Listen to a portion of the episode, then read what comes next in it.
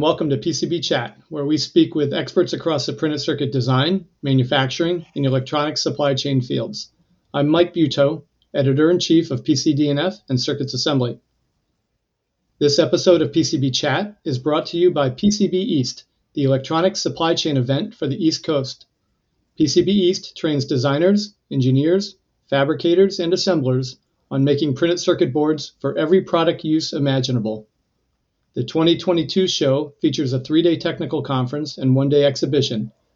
From high reliability military and aerospace to cutting edge IoT and wearables, there's something for everyone involved in the electronic supply chain. Coming next April to the Boston suburbs. Learn more about PCB East at pcbeast.com. Conductive adhesives have been touted for decades as a potential replacement for solder, and that's the focus of today's podcast.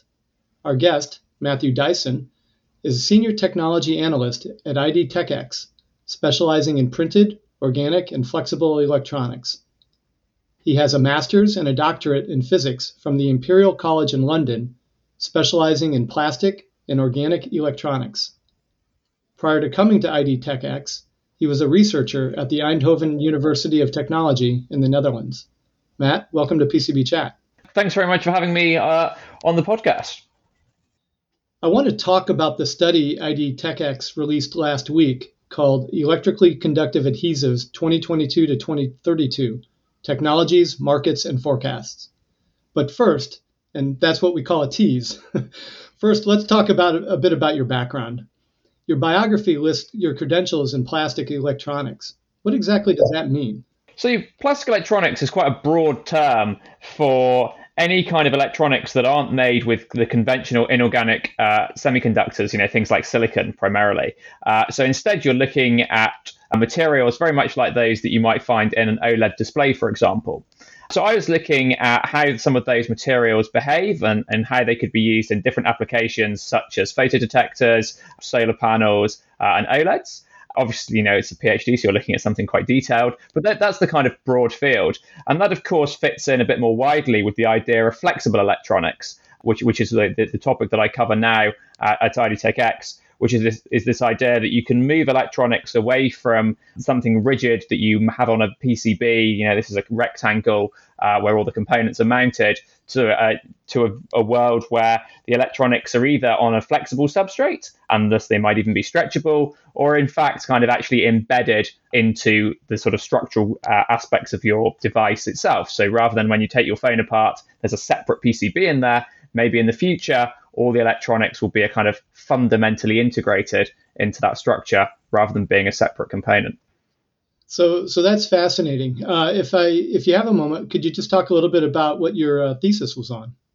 Yeah, certainly. So my, my, my thesis originally was on um, processing structure property relationships, which basically means how do the properties of these organic semiconductors, so these are kind of equivalents to you know semiconductors like silicon but made out of predominantly carbon based, and how do their sort of optical and electronic properties uh, alter depending on how you've processed them. So this is really important for, for sort of industrial manufacturing and scaling up these processes because if, for example, uh, you're you know putting these out down with a different solvent or the solvent's evaporating at a different rate, then you can end up with some quite significantly different properties. And if you're using this in a solar panel or a display, then you'd, you'd end up with you know lower efficiency uh, conversion of light into electricity, or you know a less good quality display, or whatever it is. And so getting into the kind of fundamentals of how the processing conditions affects the uh, formation, the packing of these polymer chains, and hence how that affects the optical and ele- electronic properties, is ulti- ultimately quite important.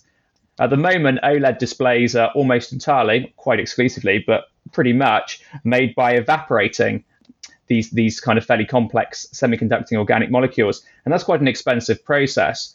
But uh, you know, over time, the kind of aspiration would be to move uh, towards a situation where these conductive polymers or semiconducting plastics, pretty much the same thing, can be printed like inkjet printing, and that would obviously bring kind of significant cost savings. So that that was the kind of you know con- context of the work really. I see. So thanks, great. With that as a lead-in, we'll talk a little bit about uh, the, the electrically conductive adhesives, or what we'll just say ECAs. So tin lead and lead-free solder alloys are a bit of a blessing and a curse, right? I mean, you know, they generally wet well. Mhm. They offer robust mechanical strength and conductivity. Uh, they are often the least expensive mo- method of component attachment, and we seem to know all the quirks of reflowing them. Yeah. But they aren't environmentally friendly in today's context. Uh, lead free alloys often require reflow temperatures that risk damage to more sensitive components. And they aren't readily applicable for some substrate materials like PET. Mhm. Per your research, then, ECAs have an opening to gain some market share in certain applications. What can you tell us about that? Yeah, so well, the first thing I'd say is that ECAs are not a are not a completely new technology. You know, they're already kind of widely used, sort of in the display industry and, and in quite a, quite a few other places. But I think you know where they where they sort of really shine is in the fact that you can mount you can use them uh, at lower at significantly lower temperatures, and you don't need to go through this whole reflow process that you do with solder. And so you can imagine an ECA as pretty much a kind of conductive glue, and, and there are two types, which I, I think we'll probably come on to. But it allows you to kind of directly place that component and then apply, you know, a small amount of a relatively small amount of heat to cure it, and then that component, you know, be it an LED, a resistor, a capacitor, is then kind of immediately secured rather than having to go through this whole reflow process. Of course, the ECAs are more expensive than solder, which is a downside, and they also don't come with the kind of self-alignment benefits that you'd get with solder. And so that can make using them, you know, a little bit more time-consuming or expensive because, you know, the components won't kind of get dragged into place in the same way that they would with solder. Uh, but they do have a lot of application, a lot of applications, particularly as we move towards these kind of flexible, embedded, electronic kind of uh, approach, where the kind of conventional reflow methods and material and materials that you'd use, such as you know an FR conventional FR green FR4 substrate, uh, don't really apply anymore.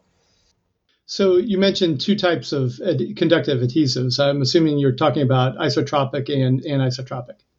Yeah, absolutely. And so isotropic adhesives are, are really just like conductive glue. Ultimately, you've got uh, a sort of loading of, generally speaking, silver particles, but certainly some kind of conductive species within some kind of epoxy. Uh, and there's a sufficiently high loading that there's a conductive pathway between all of those um, uh, conductive, you know, embedded conductive particles, and you can just use them to stick your components on.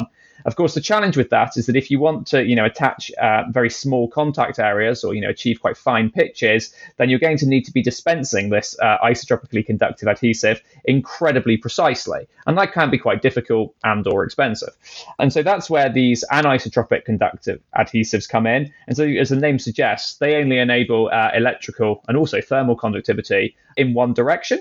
And there's a few different technologies there, but the, the main one uh, present is where you have a much lower loading of conductive particles. And then by squeezing your component, uh, you know, your resistor or whatever, onto the top, then you, en- you end up kind of trapping this conductive particle between uh, the, the conductive trace that you're trying to attach it to and the conductive pad on the component. And it's only in that vertical plane that the conductivity occurs. And so that makes um, the sort of resolution requirements for placing the components significantly less challenging because some of that sort of pitch capability is coming from the material itself. Matt, could you talk a little bit about what some of the new technical innovations are in the ECA space?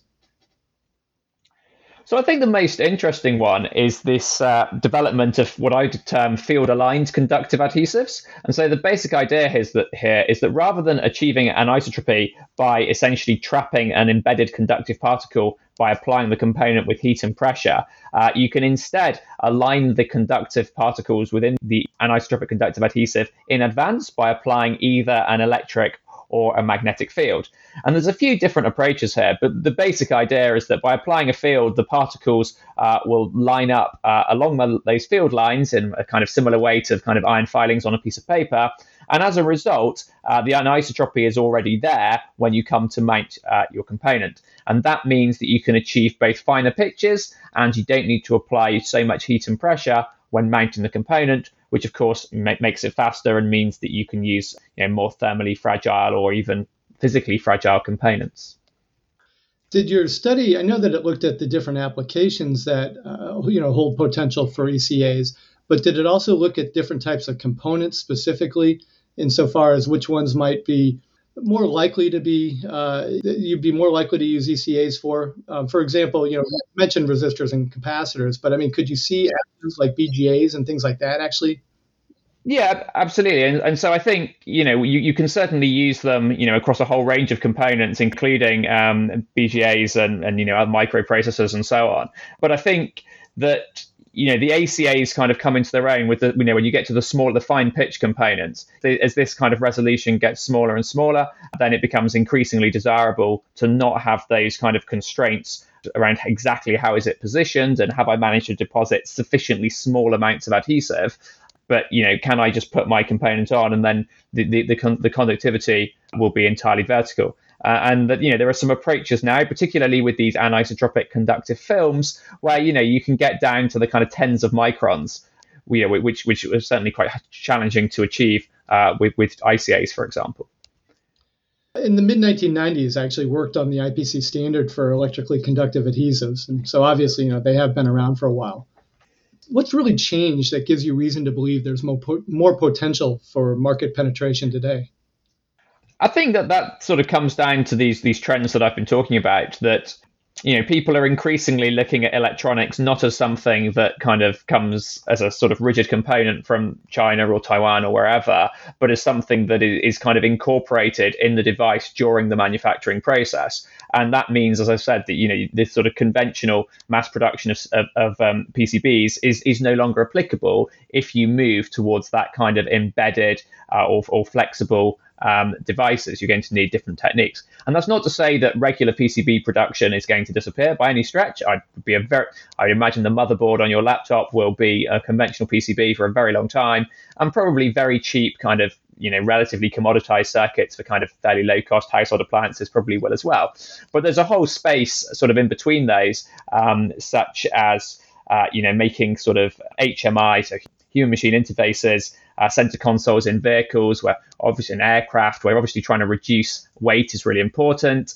Uh, even just for consumer consumer devices, rather than having to design your kind of consumer product about right, well, I have to fit this rigid PCB in there somewhere, and that then determines the design of your phone or your headphones or your calculator or whatever it is. There's got to be a PCB in there somewhere. Once you accept the idea that you can put your electronics wherever you like, then all of a sudden there's a lot more freedom uh, of form factors.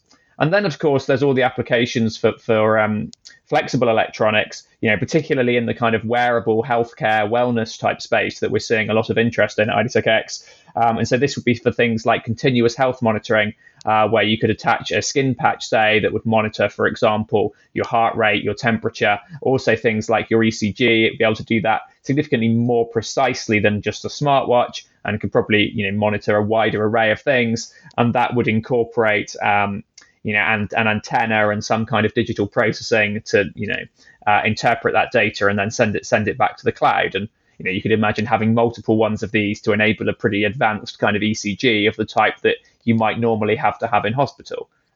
So there's a lot of interest in wearables in wearable skin patches, and again, at the moment, those have you know there's not that many of them, and those that do exist have a little plastic box with a little PCB in it, which makes it significantly less comfortable to wear once those electronics can be mounted onto a flexible, potentially even stretchable substrate, you know, it becomes way more compelling because you've now got something that's conformal, much lighter, much smaller, doesn't have a plastic box on top.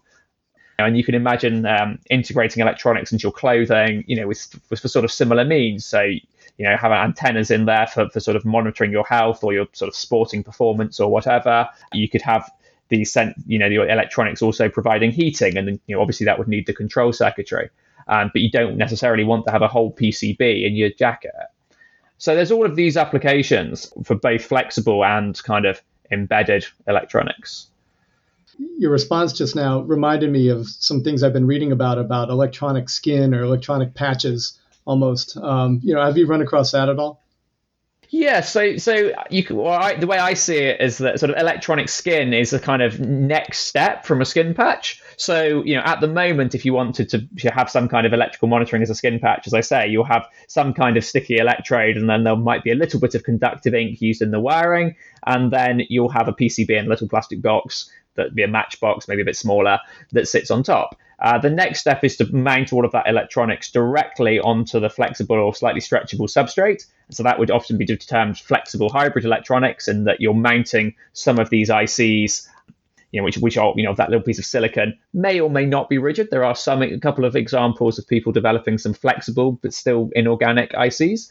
But you know that would be a kind of intermediate case. And then what what you're mentioning with this electronic skin, I think I've also heard it referred to as epidermal electronics. And so this is the idea where you've got something that's much more akin to the kind of children's tattoo, one of those kind of transfers that children sometimes get on holiday, um, but it's all electronics. And there's some great work there from, I think, Zhenan Bao at Stanford, who, you know, there's like a little LCD display, or not, probably not an LCD, some kind of OLED display um, you know, that's been put onto someone's hand. I think there's a little pressure sensor where you can, you know, it's completely conformal to the skin. It just looks like a kind of transfer, like a children's tattoo. Um, and then they can monitor uh, the pressure being applied as a little ladybird walks around uh, on that sensor with something that is completely conformal. But I think in terms of commercialization, those kind of sort of skin electronics are quite a long way off. The sort of intermediate stage of these skin patches you know, you can certainly see becoming much more widespread, you know, over the next five, ten years or so, possibly even sooner. Now, are those uh, some areas that uh, you, you, know you get into in your uh, in the study that was just published? So, so in the in the study that was just published on ECAs, we certainly look at a kind of wide array of applications uh, that these that the ECAs um, can be used in. You know, you know the, the basic kind of structure of the report is that you know we obviously describe the technology uh, in terms of these materials, and we look at some of the kind of technical innovations here, such as these field aligned adhesives, and then we look at a whole range of applications where they could be used. So you know things like the in mold electronics and the you know, for sort of automotive um, HMI interfaces and the skin patches that you've mentioned. Um, but we also have separate reports on, say, wearable electro- uh, flexible electronics in healthcare or you know, electronic skin patches, a wide wide range of things that are kind of you know that will look at all of the relevant technologies and prototypes and things in it for a particular use case rather than you know just focus on one of the materials. I see. So I know a lot of work goes into your forecasts, and these are for sale, of course. So mm-hmm. there's only so much you can share. Um, that said, is your forecast for ECAs generally optimistic over the next 10 years? And if so, you know, will that be at the at the expense of solder? Because it sounds like you've described a lot of new and emerging applications that offer opportunities that simply weren't around in the past for solder to take hold in. Yeah, I think that's true, and I think I think most of the growth probably will be coming from these emerg- these emerging applications. I'm certainly not sitting here going, "Oh, this is going to completely replace solder." I, I don't think that's the case at all. What I do think is that there are emerging applications where solder isn't particularly applicable, although, and thus as those new applications grow, that will present a, a substantial opportunity for these the different types of electronically conductive adhesives, or sorry, electrically conductive adhesives. But I would say as well that this, the sort of solder industry is also kind of progressing, and there are other innovations such as low temperature or ultra low temperature solder, either by choosing a different alloy, or there's a rather nice example of a, an, a US, an early stage US firm that can kind of encapsulate liquid, uh, supercooled liquid solder in little nano nanospheres, and then those kind of burst during manufacturing, which enables solder to be used, you know, on these thermally fragile substrates uh, such as PET which will be needed for low cost electronics. There's also another application that I haven't really mentioned that I think is you know beginning to kind of gather quite a lot of momentum after quite a few years of not doing so, which uh, is smart packaging. And so you might think of of be well be aware of RFID tags as you know you get them on kind of clothes, clothing labels, and those all utilize electrically conductive adhesives because they all have a, little, a tiny little, very low costs, very simple silicon chip that you know provides a, a bit of identification for that specific item. Um, but as smart packaging becomes uh, more common, it won't just be about identification; it will also be about sensing parameters over time, things like temperature, movement, those kind of things, and then you know ultimately feeding that information back to the cloud via an antenna so that companies can track their products uh, throughout the supply chain and potentially even into your house. Those devices are going to need to be produced in very very high volumes. And so in order to achieve that you need to run your equipment at very very high speeds. You're only mounting a very simple single little chip and hence using electrically conductive adhesive there is the way to go because you don't need to do the whole reflow cycle. If you imagine that you know all the clothes have some kind of label on it, or you know food packaging, all has packaging, pharmaceuticals all have little computer chips in them, but they only need one, and it's a pretty simple circuit. Uh, and, and, certainly one of the significant players here uh, has just received a, a, fairly big investment from SoftBank. And so th- these are the kind of things that, that you know I'd also discussed in the report. These kind of emerging applications. Certainly, the potential for smart packaging is huge, but people have been saying that for a while. However, it does seem like there's a kind of another round of interest. There's another kind of recent sort of chunk of investment going into it. And some of the technologies, such as uh, flexible ICs, are also really promising uh, in this field and, and can pot- potentially lower the cost. I, I, came across IDTechEx years ago when it was uh, working in the area of printed electronics. You know, we've talked about ECAs today, but what are some of the other areas the organization is involved in? Yeah, so we, we cover a, a really broad range of emerging technologies. Um, you know, personally, I'm kind of responsible for our kind of printed electronics portfolio, which would include things that I've mentioned, um, such as uh, electronic skin patches, smart packaging, uh, flexible electronics for healthcare, flexible electronics applicate or printed flexible electronic applications in cars, in mold electronics, sensors, displays, all kinds of things. But of course, you know that's a small portion of the of the company's total portfolio. Uh, so we we also look at a wide range of advanced materials, things like uh, applications for carbon nanotubes and graphene, to give two examples. Uh, we look a lot uh, at electric vehicles. Obviously, that's a huge area of interest at the moment with the whole kind of uh, you know transition uh, from, away from internal combustion engines, and so that looks at all of the kind of associated technologies there. You know, looking into the batteries, thermal management, power electronics, uh, you know, and the markets themselves. Uh, we also do quite a lot on on 5G, and, and again, you know, not we're not looking at kind of how many phones are people buying. We're looking at you know how how are these chips being designed, how is heat being managed in these devices, yeah, what kind of materials are being used, those kind of sort of more fundamental questions, and, and you know what's required for for 5G. And so we, we, we look at sensing, so LiDAR and other types of image sensing.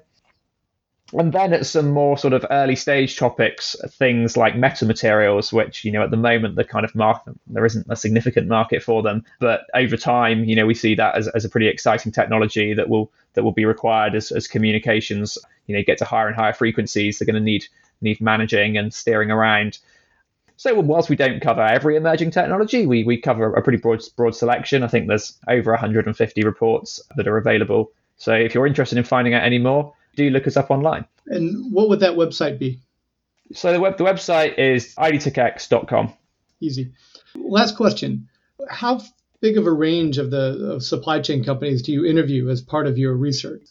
We try and span kind of as much of the value chain as possible that would basically include the the manufacturers of the of the, the material suppliers, and then you know right through to you know startups trying to you know use those materials to make un- unusual things, up to the kind of sort of um, tier one, tier two type suppliers, and then you know ideally talk talk to the OEMs as well. That's certainly the aim.